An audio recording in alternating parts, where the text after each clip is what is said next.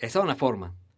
Otra forma es que yo la he usado y, es muy efectiva, es que simplemente vas haciendo la presentación, tú mostraste los productos, fuiste mostrando lo que fuera aplicable en el momento, el catálogo, etcétera, y quizá le, le mostraste también entre los materiales el estuche de negocios, pero al final, en este punto para cerrar, una forma de hacerlo es sacar el estuche de negocios, sacar todo lo que está dentro del estuche de negocios, describirle ya en más detalle, mira, aquí tienes el catálogo en tu estuche de negocios, en tu estuche de negocios tienes aquí esta información, esta guía, tan, y este es el contrato, de tu contrato. Y tú sacas el contrato, sacas tu bolígrafo, tu lapicero, tu esfero, como le llamen, y pones ahí el bolígrafo ahí encimita del contrato. La persona te va a decir si paras o no paras. Si te dice, no, eh, que ahorita no tengo el dinero, o si te deja, tú esas, si te deja, ese es un sí que te está diciendo. Lo más que te puede decir es que, no, momentico, que ahorita no tengo dinero o no, o tengo que pensarlo, perfecto.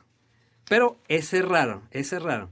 Hay mucha literatura en, el mundo de las ventas que te ayuda a esta parte, que eso es muy parecido eh, para, para el negocio, la venta de productos. Cerraron.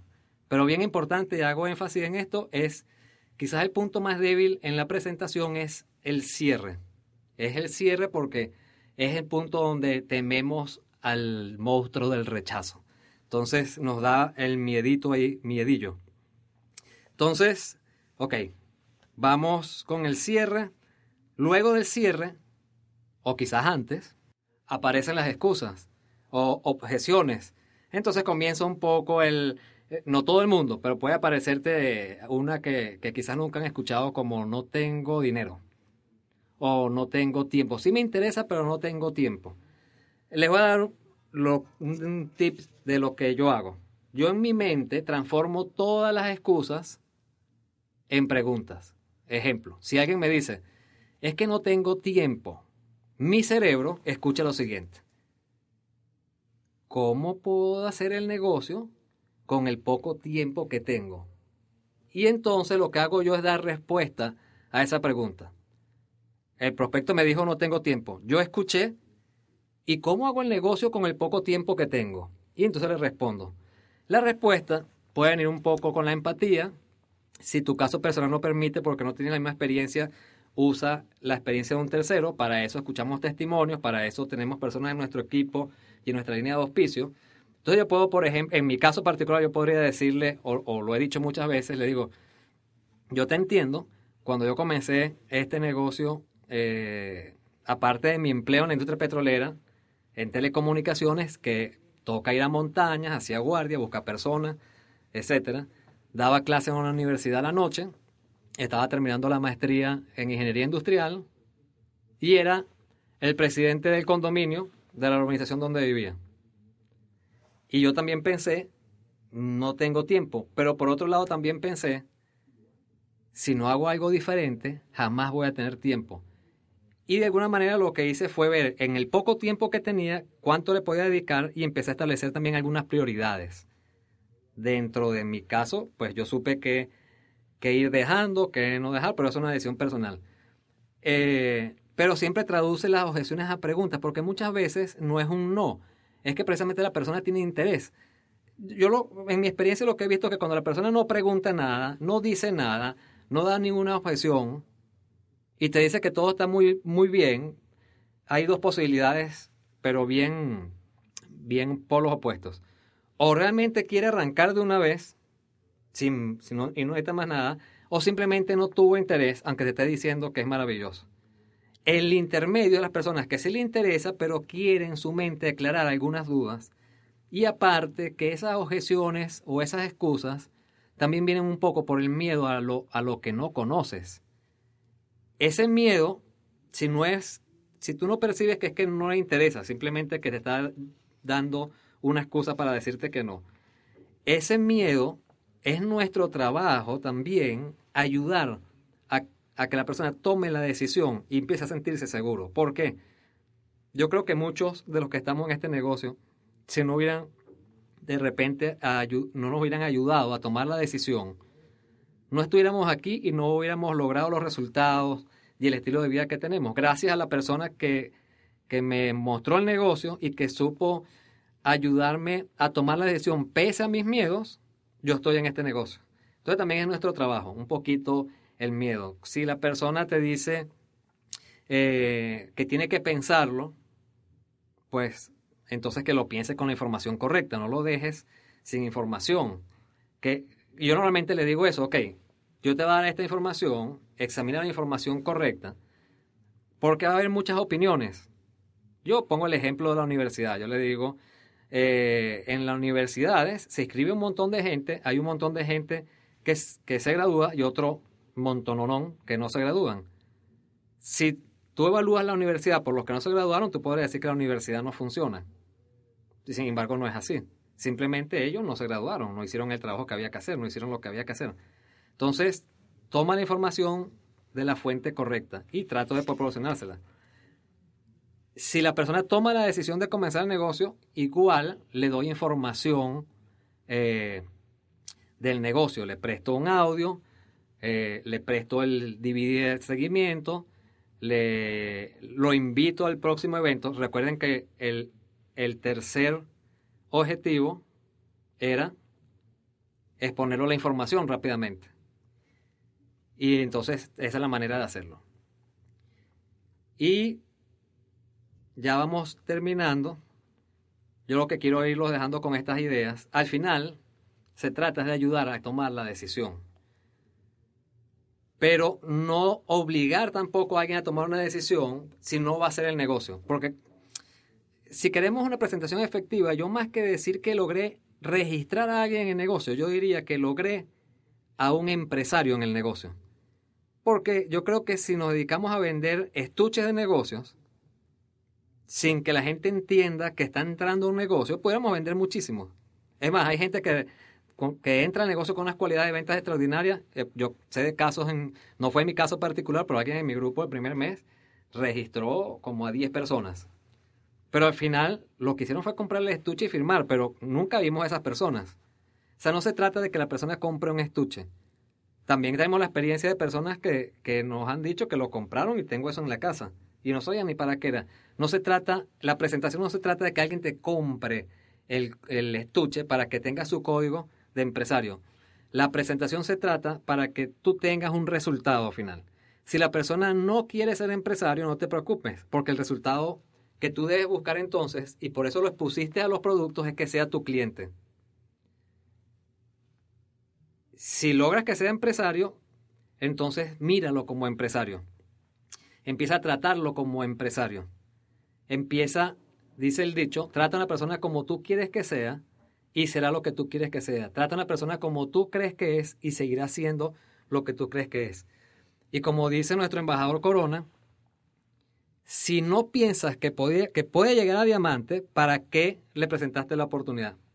Si no crees que puede tener resultados interesantes en el negocio, ¿para qué le presentaste la oportunidad? Y eso también se percibe. La persona, si percibe que tú crees en él, no solamente va a firmar, esa persona hay más probabilidades que comience a desarrollarse como empresario y comience a, lograr los resultados y comience a tener eh, una carrera dentro de este, de este negocio. No se trata de meter a la gente por meterla. Yo normalmente cuando, cuando la gente percibo o entiendo que, realmente no quiere, no trato de, de, forzarlo a que entre, prefiero tenerlo como cliente. Y yo normalmente si veo ya que, que no puedo determinar si es excusa o si, si es excusa para no entrar, o si es por un poquito de miedo, simplemente le, se lo hago saber, le digo, mira, no se trata de, de que entres al negocio, porque es un negocio, no estamos buscando socios que quieran ganar dinero y construir un negocio. Si tú no ganas dinero y no construyes el negocio al nivel que, que te dé dinero, ni tú ganas ni nosotros ganamos. Y no, que no, no queremos hacerte perder tu tiempo y tampoco queremos perder el nuestro. Y eso la persona entiende que es, que es una oportunidad. Ahora, todo lo que te he comentado a nosotros nos ha sido útil. Ha sido un proceso entre aprender y, y poner en práctica. Por eso mi sugerencia es esta. Practica, practica y practica. La única forma de ser cada día mejor en la presentación es haciendo la presentación. A ti te pueden decir cómo se nada si no sabes nadar. Te pueden decir cómo se juega tenis y te pueden enseñar las posiciones y dar toda la teoría. A ti te pueden decir cómo se juega fútbol o cualquier deporte o cómo se teje eh, o cualquier cosa en la vida. La única forma realmente de aprender es haciéndolo. Y es práctica continua. Si tú haces una presentación hoy y la otra dentro de un mes, la falta de, de continuidad, la falta de secuencia hace que tú te olvides, hace un, dentro de un mes ya tú no te acuerdas qué fue lo que dijiste hoy, pero si todos los días o con una frecuencia alta, tú estás haciendo la presentación suficientes veces, tú puedes ir ajustando. Y ese es un punto bien importante, ajusta tu presentación. Si es necesario, grábala. Si es necesario, grábala eh, para que tú te escuches a ti mismo. Si es necesario o si, o si quieres, pídele a tu equipo de apoyo que te escuche la presentación o la misma que grabaste que la escuchen, pero a veces es mejor que te oigas tú mismo y tú mismo te vas a dar cuenta de muchas cosas. Haz los ajustes que, que sean necesarios en la presentación. Ahora, si no detectas claramente en tu presentación y sobre todo si la escuchaste, qué cosas no son las, las que estás haciendo mejor y crees, crees que son algunas, no cambies todo de una vez. No cambies todo de una vez. Ajusta una de las, de las variables de tu presentación y vuelve a practicar con ese ajuste. Y en la medida que vayas mejorando, vas ajustando. En la medida que vas mejorando, vas ajustando. Pero no hagas, no cambies todo completamente porque vas a cambiar lo que te estaba funcionando y lo que no te estaba funcionando. Ve haciendo cambios para que tú mismo te vayas dando cuenta qué cosas te van funcionando a ti. Por último, sobre todo para las personas que están más nuevas en el negocio, que, llevan poco tiempo, en las presentaciones vas a tener eh, de todo vas a tener personas que, que, a lo mejor no te van a, van a, el rechazo a lo mejor va a ser fuerte, eso, pero no mata, aquí estamos vivos un montón. Lo que quiero decirles es que no se desanimen, simplemente practiquen. Eh, nosotros ya hace unos cuantos años vivimos el negocio, gracias a, esta actividad pude renunciar a mi empleo hace ya, ya unos cuantos años y hemos vivido de del negocio desde esa oportunidad. Eh, pero no se desanimen porque a lo mejor están pensando, bueno, estoy escuchando un audio de Alfonso y, Alfonso entró al negocio con unas cualidades increíbles. Entonces yo le voy a dar una referencia simplemente para que se vayan animados. En los primeros 45 días, yo presenté la oportunidad 55 veces. 55 veces en 45 días. Lo que sí hice bien fue que las presenté muy seguidas. Eso sí. Lo demás a lo mejor no tan bien, no en el sitio adecuado, no en el momento adecuado, etcétera. Con las herramientas, sí, les confieso que sí, porque desde el principio yo le hice caso a las recomendaciones que me hicieron de usar herramientas profesionales, etcétera.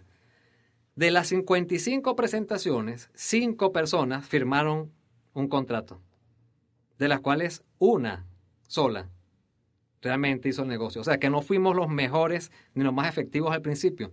Te lo digo por si estás comenzando, no te desanimes si te ha pasado. No fuimos ni los más efectivos ni los mejores, hemos aprendido durante el tiempo. La idea de estas herramientas es que tú vayas más rápido, que tú eh, con la experiencia nuestra aceleres y la experiencia que nosotros hemos adquirido, además de otras personas, aceleres tu proceso. Pero tampoco te desanimes si has explicado la presentación tres veces y, y, a lo mejor no, no has conseguido un socio. Pero sí te cuento algo, de las cinco que firmaron, el que lo hizo en nuestro grupo llegó a platino. Y fue la, organización número tres con la que llegamos a Esmeralda. O sea que siempre es, vas a cosechar algo, ¿no? Bueno, Latinoamérica, muchas gracias al Instituto de Negocios Amway por la invitación y la confianza. Eh, vamos a hacer de Latinoamérica uno de los mercados o el mercado más grande del mundo de negocios de Amway. Tenemos todas estas herramientas espectaculares. Aprovechémoslas y nos vemos en los viajes de liderazgo, en otros viajes y en las playas del mundo.